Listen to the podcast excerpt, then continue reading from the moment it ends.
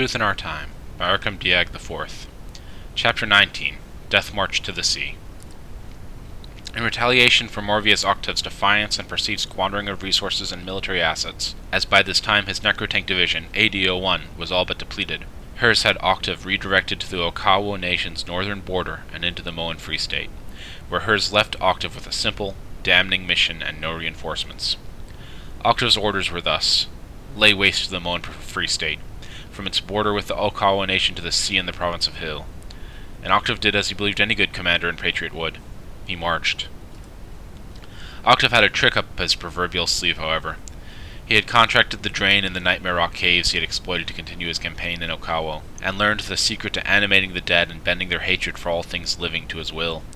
At first he was terrified at this discovery, but after leading the slaughter of the first Moan village, and finding that, while he was surrounded by a dedicated corps of fanatical soldiers, he was short on military assets for such a grand campaign.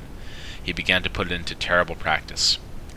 So Octave ran roughshod across the Moan countryside, teaching the secret of his necromantic mastery to his closest officers. They moved as a tide of the dead, destroying everything in their path, burning field and forest alike. Once news of Octave's dread army reached the Moan mercenary forces involved in the Burrell Civil War, they withdrew and chased after him, Battle hardened and increasingly determined as they saw their hometowns razed and left in ruins. Carnage everywhere, but without a body to be found. The Moan hussars rode day and night, but were always too late to prevent Octave's terrible march or conscription of their friends' and families' corpses.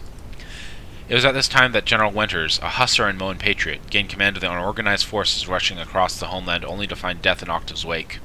He organized an offensive that managed to rout Octave's forces and prevented them from claiming the dead from the battle as new recruits. Known as Dead Day, it was one of the single most gruesome days of the war, and led to Octave retreating to the province of Hill, still littered with the corpses of crusaders and abandoned Set and Moan weaponry.